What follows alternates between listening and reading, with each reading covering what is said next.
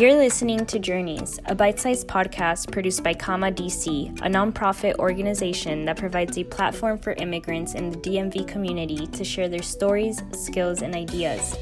I'm your host, Marce Lievano, and today's episode features Kibonen Nfi, a Cameroonian woman who spoke at Kama's storytelling night on the theme of adjustment.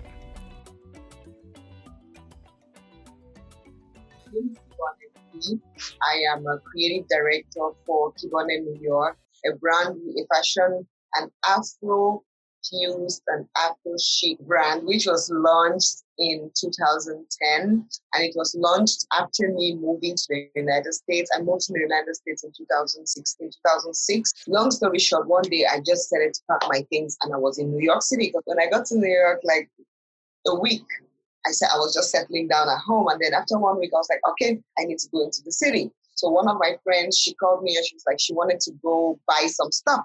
So she she went, we went to Lexington Avenue. I can never forget. We got out of the train, went to Lexington Avenue. I was just looking at every place like so weird, like so strange. Then I went back home. And then on Monday morning, I was like, you know what? I have to go look for a job. So I went, I was walking the streets. Fortunately, I had gotten some paperwork. I was walking the streets of, of Lexington Avenue, getting into all the stores, writing down applications, filling it up. Ended up fi- finding myself in Bloomingdale's on 59th Street. So, like, coming from the village I come from back home, like, Bloomingdale's is like heaven. It's like the sky. It's like, where is this? You know, I get into Bloomingdale's and I'm look. I mean, this is the flagship store on 59th Street. I'm look. I can. I was looking at every place like, like really like this. Oh my goodness. So I walked through and I, I met one African guy from Sierra Leone and he, he, asked him, I said, no, he asked me if I wanted to buy something. You know how like there they are overly friendly and so nice. They can make you spend all the money you have without even planning. so he's like, do you want to buy something? Do you like perfumes? Like, I'm like, what? No, I'm not trying to do any of that. I'm just walking by. I'm actually job hunting. She's like, oh, do you, he was like, do you not like what I'm doing? I'm like, what are you doing? I have no idea what you're doing. So he's like, he's a he's a model, he's a fragrance model, and this and all of that. And he thinks I can do it. I'm like, but I've never done it before. He's like, never mind, I'm gonna do a resume for you.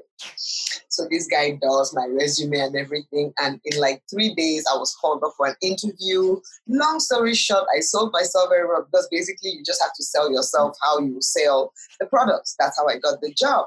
I started doing that job, and it was just one thing after the other. I grew. I eventually became a manager for one of the of the big brands there, Procter and Gamble, and but still, I had not found myself. That was not what I wanted to do. So initially, I had wanted to do an MBA. So I was trying to do my my GMAT. You know, I wanted to go to Columbia University, NYU. I was in all of that space and then I could not get the GMAT for my to save my life. You know, I just couldn't pass the GMAT. So I was like, okay. Um, I was in fashion. I was like, why don't I go to FIT, fashion school, and study like something related to fashion and whatever. So whenever the guy I was dating at the time, he was like, mm, fashion is for losers. You can't go do fashion. You want to do fashion because you can't pass your GMAT and all of that. Oh my goodness. I'm like, okay, no problem. So I moved from working at Bloomingdale's to working at Saks. So at Saks, we can dress up more um, fun, not just in solid black. So there, I was a little bit more experimentative with my dressing. So I had gone to Cameroon for vacation, right? And when I got there, I started appreciating the, the things we wore back there, which we thought wearing them was like from the village, you know. So I started appreciating, I started looking at it with different eyes. And I said, for me to be able to stand out in a city like New York, where everything is fast, everybody's just trying to be like everybody else. We are consumed with the designer brands, this, like there's a search for identity when you're in New York. So I was like, the only way I can stand out is to wear these, my traditional clothes, and you know, adapt them to the city life. So that was what I did. I did one dress for myself there, and I came and I wore it to work one day like these ladies were coming to me, they wanted a dress. And you know what really stood out for me was the fact that two people asked me if I bought the dress from upstairs. remember, I'm working at Saks on Fifth Avenue, right? And they're like, Did you buy the dress from upstairs? I'm like, Upstairs? Like Chanel, Burberry, Dolce Gabbana? Are you kidding me? But that never left my mind. I was like, If she can see this dress and think it's coming from upstairs, then it can really come from upstairs. Why not? That was my journey in fashion. Talk about adjusting, talk about recreating your world.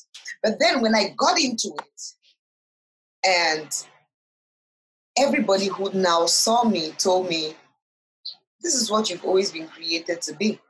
You know, there's always been something about you which we could not really place a finger, but right now we think this is really who you are. This is really what you're supposed to be doing. So I just kept growing in it. It was a territory I knew nothing about. Then I decided to go back to school to study to really understand fashion because now I'm seeing the Gucci, the Chanel, the everybody, you know, you know how like in in such you see the runways going on, and every time I'll just sit there lost completely watching it. But yeah, so I had to move from being a a, a banker to now being a, a, a, a working in retail fashion and now to becoming a fashion designer. So it was a whole turnaround for me. But the beautiful thing is, I adapted really quickly. And when I got to know about fashion and what fashion is all about, I realized that in Africa, we need structures to develop and fix the industry of fashion because there are so many tailors there, so many people who are skilled and can use their hands. But because it's not a structured industry, because it's an industry which back home I'm not a proud fashion designer, sorry to let you know. They say that you're not successful until you've done things that transform others' lives, until you've done things that go beyond you. So I decided to set up a factory in Cameroon where I eventually hired about 70 people.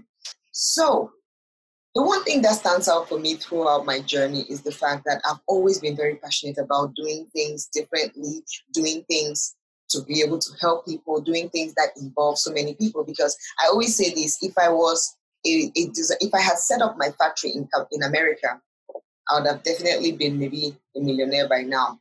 But taking it to Africa comes with so much challenges. So you have to really be about purpose. You have to really be about trying to help people. You have to really be about trying to do something different, you know, Thank you to Kibonen for sharing her story and to our listeners for joining us today. If you wish to be featured on a future episode of Journeys, write us at www.kamadc.org.